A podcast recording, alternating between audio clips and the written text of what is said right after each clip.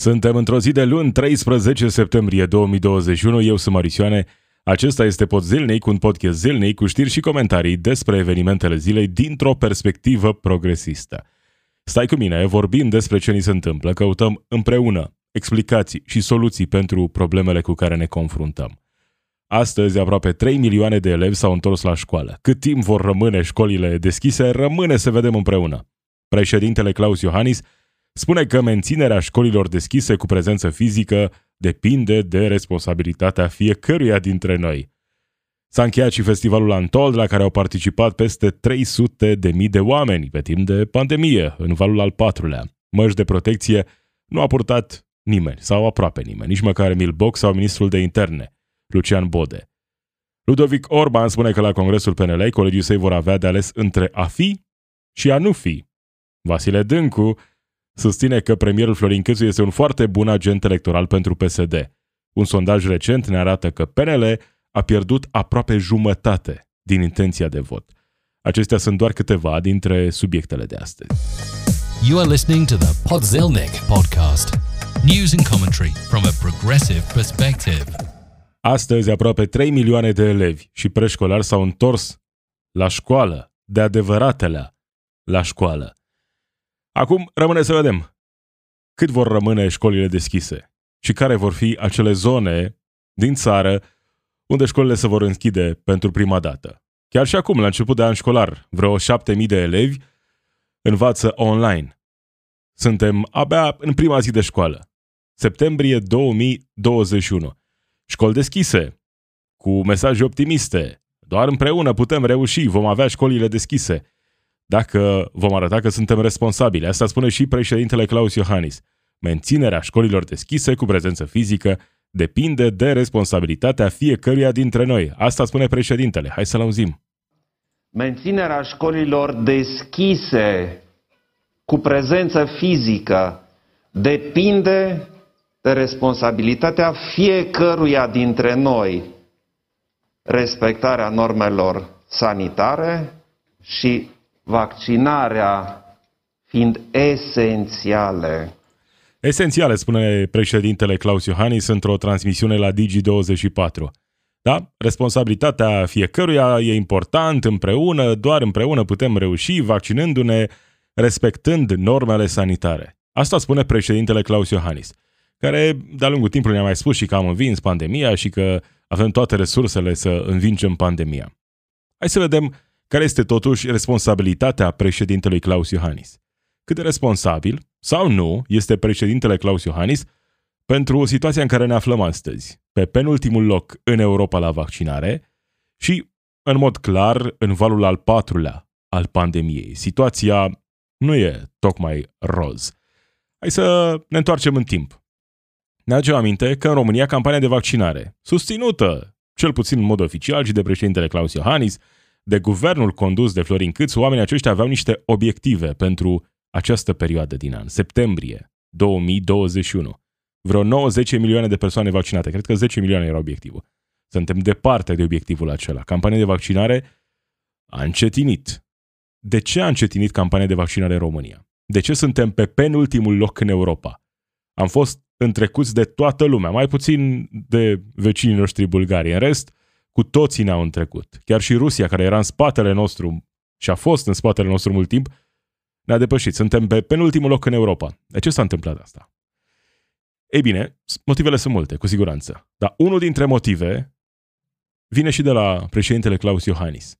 Ne aducem aminte momentul în care președintele venea, parcă într-o zi de joi, în apropierea datei de 15 mai, când președintele Klaus Iohannis venea să ne spună că anunță deja marea relaxare. Asta după ce mesajul autorităților, inclusiv al premierului, încă premierului Florin Câțu, era că relaxarea va veni de la 1 iunie și că depinde doar de campania de vaccinare, adică nu ne relaxăm dacă nu arătăm că merge bine campania de vaccinare.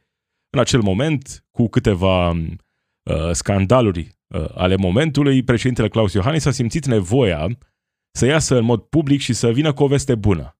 Asta își dorea el, să fie el cel care vine cu acea veste bună. Ne relaxăm mai repede. Ne relaxăm din 15 mai.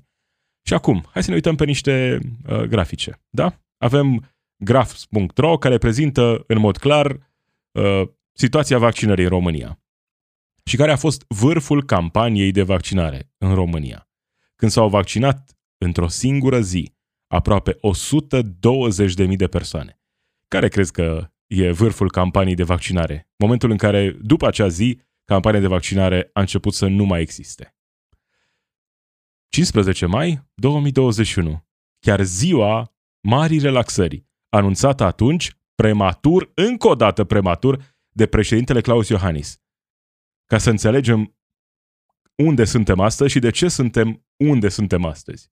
Și care este responsabilitatea președintelui Klaus Iohannis. Pentru că pot accepta că fiecare dintre noi are o responsabilitate în lupta împotriva pandemiei. Oameni responsabili care aleg să nu se vaccineze. Și evident există această responsabilitate personală. Dar responsabilitatea asta nu poate fi distribuită în mod egal între toți membrii societății, în condițiile în care avem pe cineva care are putere mai mare, are influență mai mare, are capacitatea inclusiv de a propune politici publice. Președintele Klaus Iohannis e cel care a insistat cu relaxarea.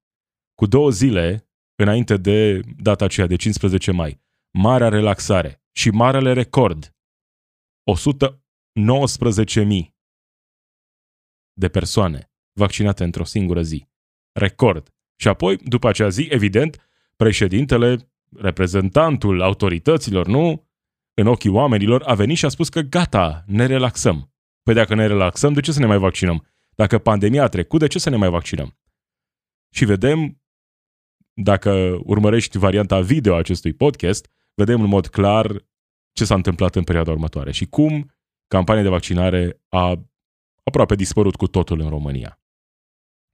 Așadar, președintele Klaus Iohannis ne spune așa: menținerea școlilor deschise depinde de fiecare dintre noi, de responsabilitatea fiecăruia dintre noi. Unde este responsabilitatea președintelui Klaus Iohannis? A premierului Florin Câțu. Aceștia sunt oamenii care au distrus campania de vaccinare din România. Pentru că se lăudau în prima parte a acestui an că suntem pe primele locuri în Europa și am fost pentru puțin timp acolo, în top 5, top 3 chiar la un moment dat, în Europa, în campania de vaccinare. Aceștia sunt oamenii direct responsabili pentru eșecul campaniei de vaccinare. Sigur că mai sunt și alte motive. Dezinformarea. Oamenii care promovează dezinformarea. Lipsa de încredere a oamenilor în general în tot ce înseamnă autoritate. Toate lucrurile astea contribuie la eșecul campaniei de vaccinare. Dar fenomene similare pot fi regăsite în mai toate țările civilizate. Țări civilizate care ne-au depășit de mult în campania de vaccinare. Noi stăm rău și foarte rău, în special la acele categorii vulnerabile. Dacă ne uităm la categoria peste 80 de ani, de exemplu, în România, cred că cifrele sunt undeva pe la 20% dintre cei de peste 80 de ani vaccinați. În alte țări, din apropierea noastră, procentul când vorbim despre această categorie extrem de vulnerabilă e undeva aproape de 100%, dacă nu 100% peste tot. Iar președintele Klaus Iohannis și guvernul său, guvernul Câțu, sunt responsabili pentru eșecul campaniei de vaccinare. Așa cum vedem, cu date clare. Cum să mai insiști cu campania de vaccinare când tu, chiar tu, aveai un plan? Ne relaxăm treptat, etapizat, în funcție de evoluție campaniei de vaccinare. Dacă nu atingem obiectivele, ne relaxăm mai puțin. Dar nu, a venit președintele, hai, am nevoie de o veste bună pe care să o prezint în mod public. Acum când stătea scandalul, erau atunci cu numiri politice, campania de împădurire, scandaluri peste scandaluri în care era implicat direct sau indirect și președintele Klaus Iohannis și guvernul său. Atunci a simțit nevoia unei vești bune și a venit acea veste bună. Vestea proastă e că a omorât campania de vaccinare în România. Asta a făcut președintele Klaus Iohannis și guvernul său. Iar astăzi suntem în valul al 4-lea, cu vreo 2500 de cazuri în fiecare zi, nu? În jur de 2500 de cazuri noi în fiecare zi. Hai să vedem unde eram anul trecut, într-o perioadă similară, când condițiile au fost de asemenea dificile, nu aveam încă vaccin, e adevărat, dar aveam și măsuri oarecum mai serioase, impuse în acel moment. Anul trecut, Când s-au deschis școlile, aveam în jur de 1300 de cazuri pe zi. Anul acesta, când s-au deschis școlile, avem aproape 2500-2600 de cazuri noi pe zi. Iar valul al doilea, anul trecut în România, a fost unul dezastruos. Am avut peste 10.000 de cazuri pe zi și foarte multe persoane care și-au pierdut viața. Ce se va întâmpla acum cu valul al patrulea? Sigur, nu poți să iei datele de anul trecut și să le suprapui și imediat ajungi la o concluzie, că nu e totul doar strict matematică. Dar uitându-ne la evoluția pandemiei, uitându-ne unde suntem astăzi, unde am fost anul trecut într-o perioadă similară, ținând cont și de varianta Delta, cred că ne putem imagina ce se va întâmpla în perioada următoare în România.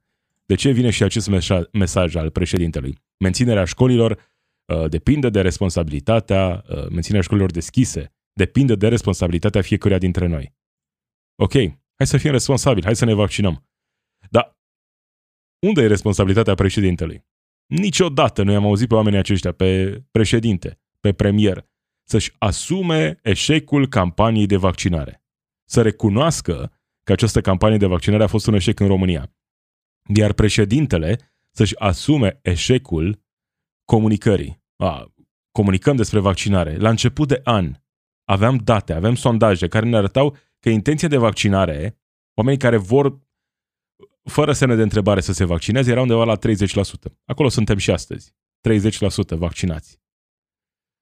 Pe lângă aceștia, sigur că erau oameni care spuneau că nu se vor vaccina niciodată. Dar pe lângă aceștia mai erau și cei care spuneau că încă se mai gândesc. Sunt oameni care puteau fi influențați, puteau fi convinși să se vaccineze. Dar cum să îi convingi pe oameni când tu nu ai credibilitate, când tu îți sabotezi propriile planuri? Nu? Că erau obiectivele asumate ale guvernului, guvernul domnului președinte. Iar chiar președintele vine să saboteze planurile guvernului. Lucru care s-a întâmplat, lucru care poate fi văzut extrem de ușor, uitându-te la date statistice. E doar o coincidență că acea zi, ziua Marii Relaxări, în luna mai, 15 mai, e vârful și apoi campania de vaccinare s-a cam stins în România. Lucru pe care îl putem observa în mod clar și astăzi. Nu se mai vaccinează nimeni sau aproape nimeni în România. Asta s-a întâmplat, iar aici vorbim despre o responsabilitate uriașă a autorităților, a președintelui Klaus Iohannis, a guvernului său. Responsabilitatea pe care oamenii ăștia nu și-o vor asuma. Nici atunci când, în valul al patrulea al pandemiei, vom ajunge iarăși să depășim 10.000 de cazuri pe zi. Iar situația poate fi chiar mai critică de atât. Putem ajunge să vedem cifre record în valul al patrulea al pandemiei. Pentru că, da, sunt oameni vaccinați, dar sunt prea puțini oameni vaccinați în România, astfel încât să vedem o diferență reală față de valul al doilea din 2020. Responsabilitate? Am înțeles, nu? Responsabilitatea e a noastră, a tuturor. Ăsta e mesajul pe care ține să-l transmită președintele Klaus Iohannis în acest moment. Responsabilitatea sa pentru eșecul campaniei de vaccinare sau poate pentru criza politică? Nu. Sunt alții responsabili. Acești oameni, președintele, premierul, oameni politici, nu sunt capabili să-și asume responsabilitatea pentru propriul eșec. S-a încheiat și festivalul Untold, artificii, jocuri de lumini, peste 300.000 de oameni au participat anul acesta la Untold, un mare festival de 4 zile și 4 nopți. 70.000 de oameni au fost doar în ultima seară.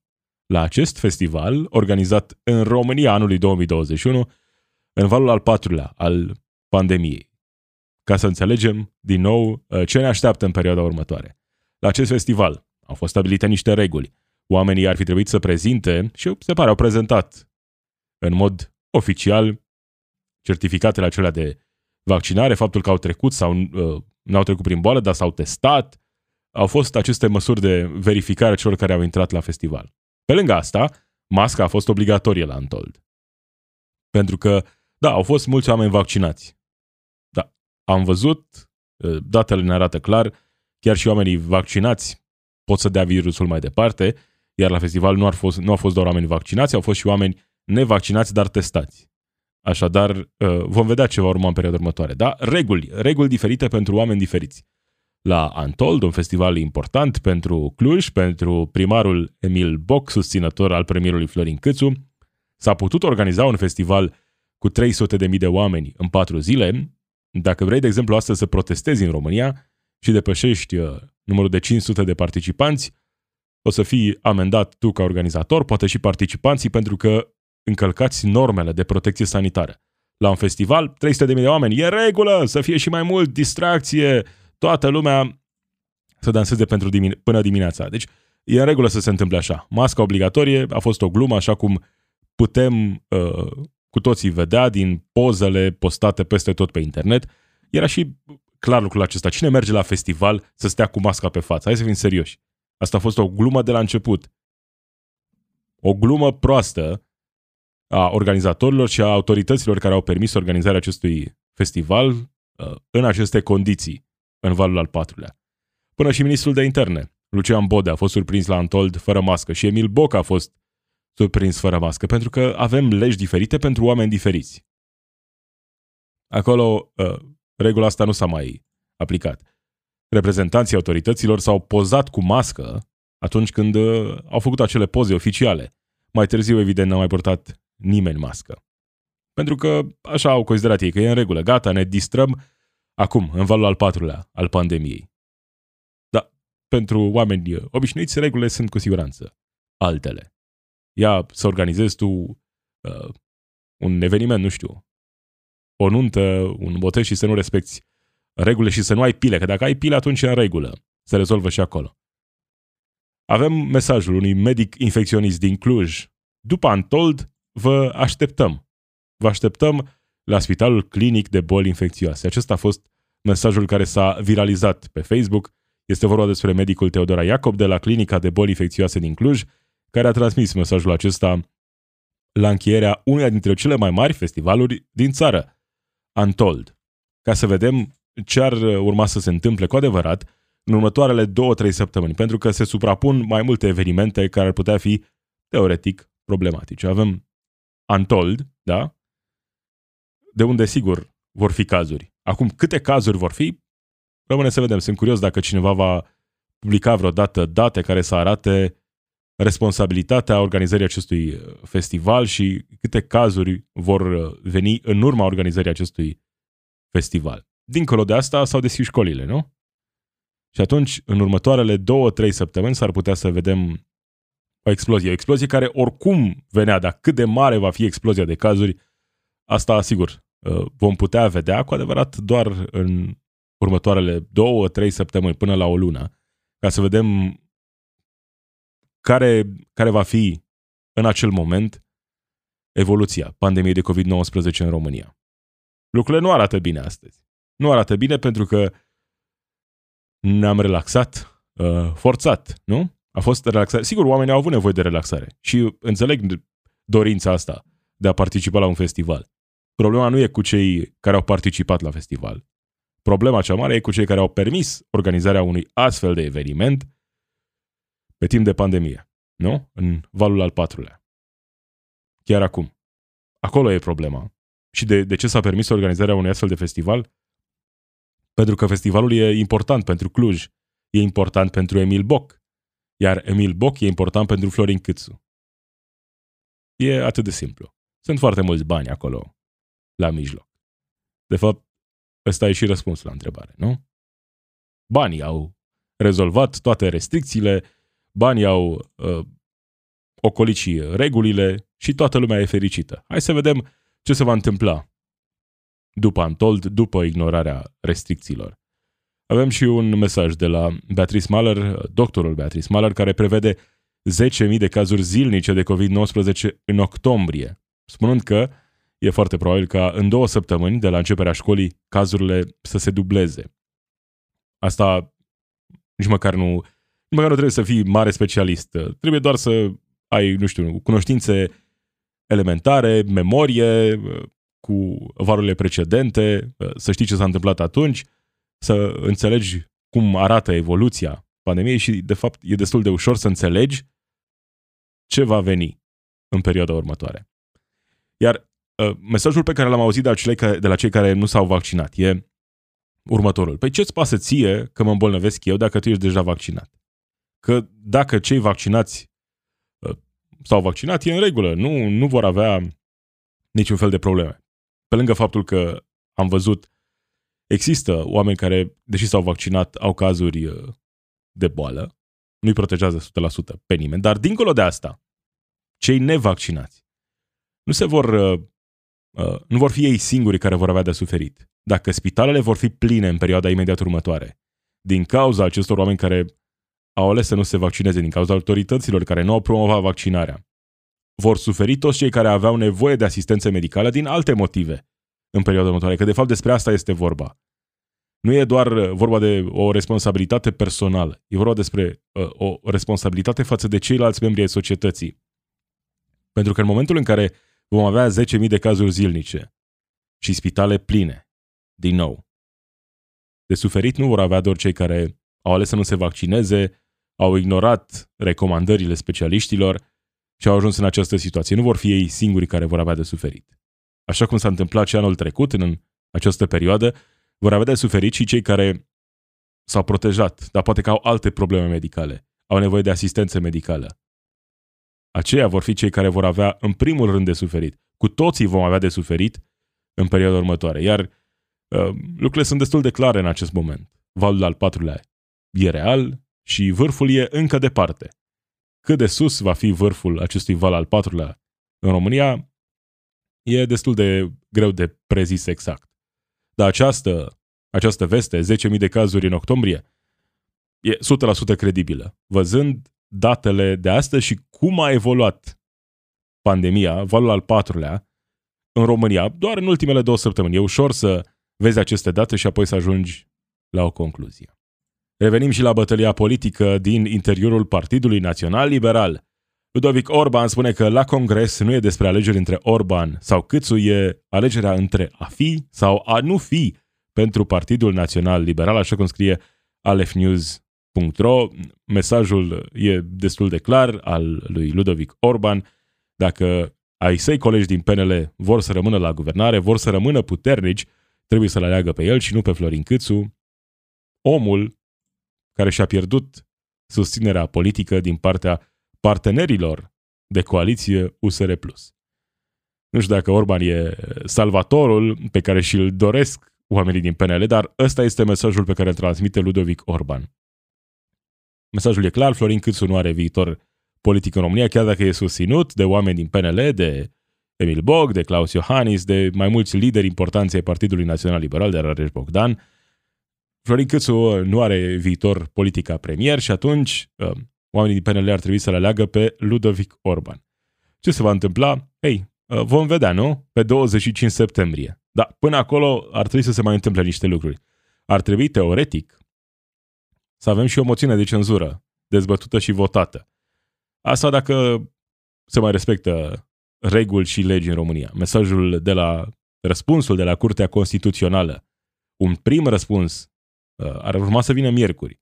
În primul rând să vedem dacă va fi acceptată acea plângere transmisă de premier către Curtea Constituțională și apoi să vedem ce se va întâmpla mai departe, care va fi decizia Curții Constituționale. Dacă mai avem măcar așa 10% democrație în România sau dacă toate deciziile importante se iau undeva în camere mici și întunecate.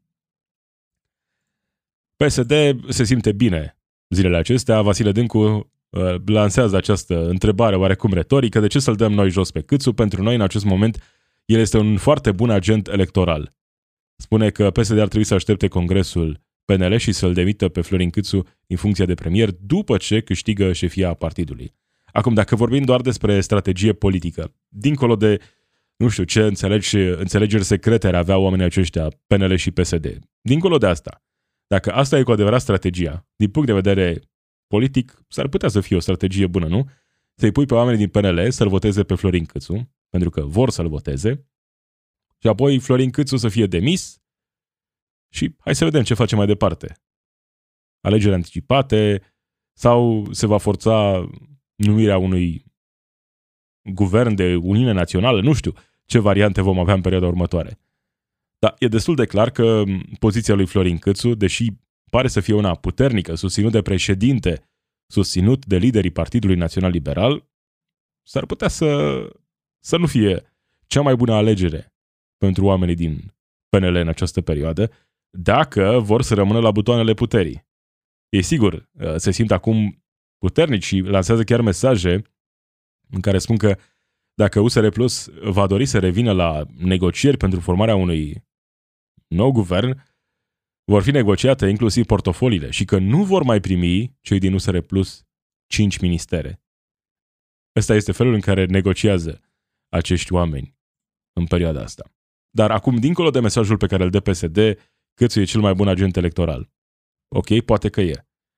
Dar dacă într-adevăr îl consider pe Câțu, așa cum Partidul Social-Democrat a tot spus, un pericol pentru România, păi atunci nu trebuie să elimine acest pericol pentru România? Nu ar trebui să fie asta? N-ar trebui să fie asta obiectivul? Sigur, e important și ce se va întâmpla în perioada următoare. Dar Vasile Dâncu are dreptate atunci când spune că Florin Câțu e un bun agent electoral pentru Partidul Social-Democrat, s-ar putea să fie un bun agent electoral și pentru AUR, care a fost adus în prim plan în această perioadă. Avem acum un sondaj. Un sondaj care ne arată că Partidul Național Liberal a pierdut aproape jumătate din intenția de vot, potrivit unui sondaj CURS prezentat la Antena 3. În 2020, în ianuarie 2020, PNL era la 38%, au pierdut, sigur, după aceea mult de tot, astfel încât au pierdut și alegerile parlamentare. Acum PNL are o cotă de 20% în sondaje, iar PSD de 35%. PSD a câștigat, nu neapărat spectaculos. Evoluția lor e oarecum acolo constantă, dar chiar și așa se poate vedea o creștere a acestui partid. Vedem o creștere AUR, vedem o scădere ușoară la USR, scăderea aceasta semnificativă o vedem la PNL, care e jos de tot în mai toate sondajele recente pe care le-am văzut. Și acum, întotdeauna vine explicația asta. E normal, e uzura de la guvernare. Un partid, sigur că se poate uza atunci când este la guvernare, poate pierde. Și asta se întâmplă. Dar asta nu e ca o regulă, cumva, că trebuie să se întâmple așa. Dacă partidul care vine la guvernare ia măsuri bune, măsuri pe care oamenii și le doresc, dacă partidul care guvernează merge și aplică o parte, măcar, a promisiunilor din campania electorală, dacă partidul e atent la ceea ce își doresc românii, dacă e într-adevăr democrație, dacă într-adevăr oamenii se simt reprezentați, atunci nu înseamnă neapărat că partidul aflat la guvernare trebuie să piardă. Evident că nu trebuie să se întâmple lucrul acesta. O guvernare bună nu înseamnă uzură la guvernare. Apare uzura asta la guvernare atunci când sunt luate măsuri nepopulare, măsuri pe care oamenii nu și le doresc și sunt ignorate acele cereri din partea oamenilor care sunt cele mai importante, nu? Ce facem cu economia, ce facem cu salariile, ce facem cu inflația, ce facem cu facturile. Întrebări fără răspuns. Și atunci e explicabilă evoluția Partidului Național Liberal în sondaje în ultima perioadă. Pentru că românii au probleme reale, cum ar fi asta. Factura la gaz și la lumină, o povară pentru 45% dintre familii. Așa cum scrie libertatea.ro, e un interviu cu Andreea Vornicu, cercetătoare la Centrul pentru Studiul Democrației din cadrul Universității Babeș-Bolyai și coautoarea unui studiu despre sărăcia energetică în clădirile din România. Avem un nivel de sărăcie energetică ridicat în România. Iar lucrul acesta era real și înainte să avem această explozie a prețurilor. Situația va fi chiar mai gravă în această perioadă. Și avem autorități care au promovat acea lege, nu, a consumatorului vulnerabil, ceea ce e ok, pentru că vor fi oameni care vor putea beneficia de acest ajutor, dar prea puțini oameni vor beneficia de acest ajutor. Și dincolo de asta, nu e nevoie doar de ajutoare pentru oamenii aceștia, pentru oameni în general, pentru oamenii care vor avea de suferit în perioada următoare. E nevoie să vedem ce s-a întâmplat, de unde au venit aceste majorări de prețuri și să vorbim inclusiv despre o plafonare a prețurilor pentru a ține sub control ceea ce se întâmplă. Pentru că în momentul în care ești o țară cu resurse energetice, o țară care își produce propria energie electrică, o țară care are resurse de gaz, ai dreptul acesta de a controla prețul, chiar și numai atunci când sunt situații din acestea în care vedem evoluții scandaloase ale prețurilor. Și am mai tot vorbit despre sesizări făcute chiar de ministrul energiei, Virgil Popescu, care ne spunea că a văzut acolo niște practici cu semne de întrebare la nivel concurențial. Cartel în energie sunt lucruri despre care oamenii și-ar dori să afle, să știe ce s-a întâmplat și cum au ajuns în această situație după ce am fost mințiți că liberalizarea va aduce scăderea prețurilor. Ăsta e mesajul fundamentaliștilor pieței libere. Oameni care nu știu dacă au crezut propriul mesaj sau au mers din start cu această idee. Hai să le vindem proștilor ideea că liberalizarea va duce la scăderea prețurilor. E evident că lucrul ăsta nu s-a întâmplat și că nu se va întâmpla niciodată. Obiectivul furnizorilor, traderilor, a fost să alinieze prețurile din România cu prețurile din Europa. Și atunci să vină cu explicația asta. Știți, așa sunt prețurile, așa au evoluat peste tot prin Europa, e normal să se întâmple așa.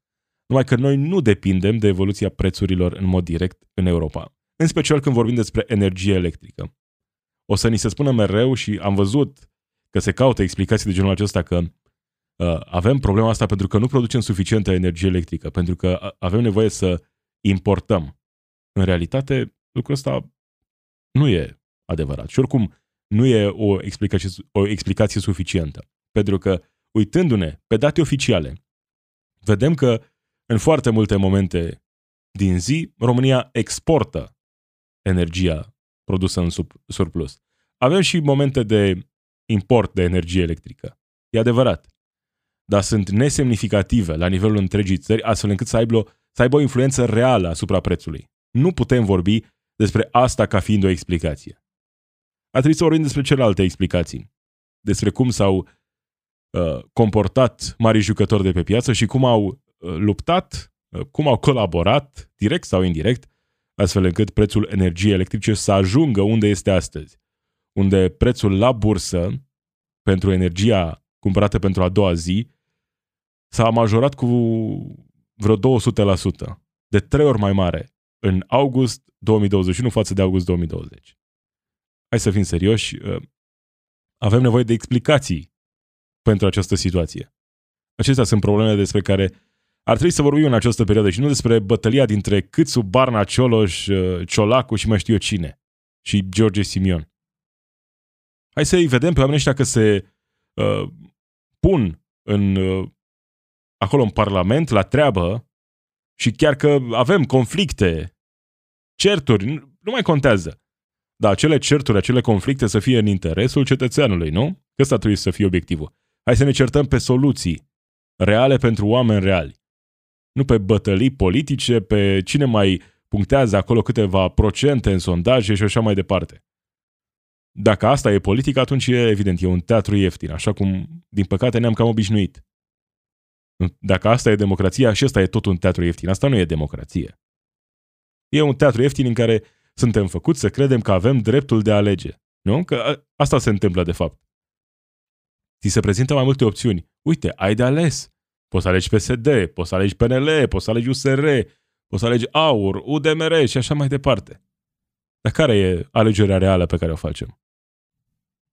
Niciuna, pentru că vedem cât de puțin contează cu adevărat votul nostru în România, în democrație, în 2021.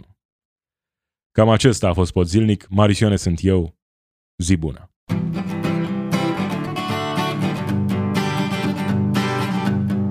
It's we who run the weapons plants and fight the wars they wage and who work consumer hotlines from the inside of a cage. It's we who sweep the stock exchange where it's our lives they trade, but the black bloc makes us strong. Solidarity forever, solidarity forever, solidarity forever, for the black bloc makes us strong.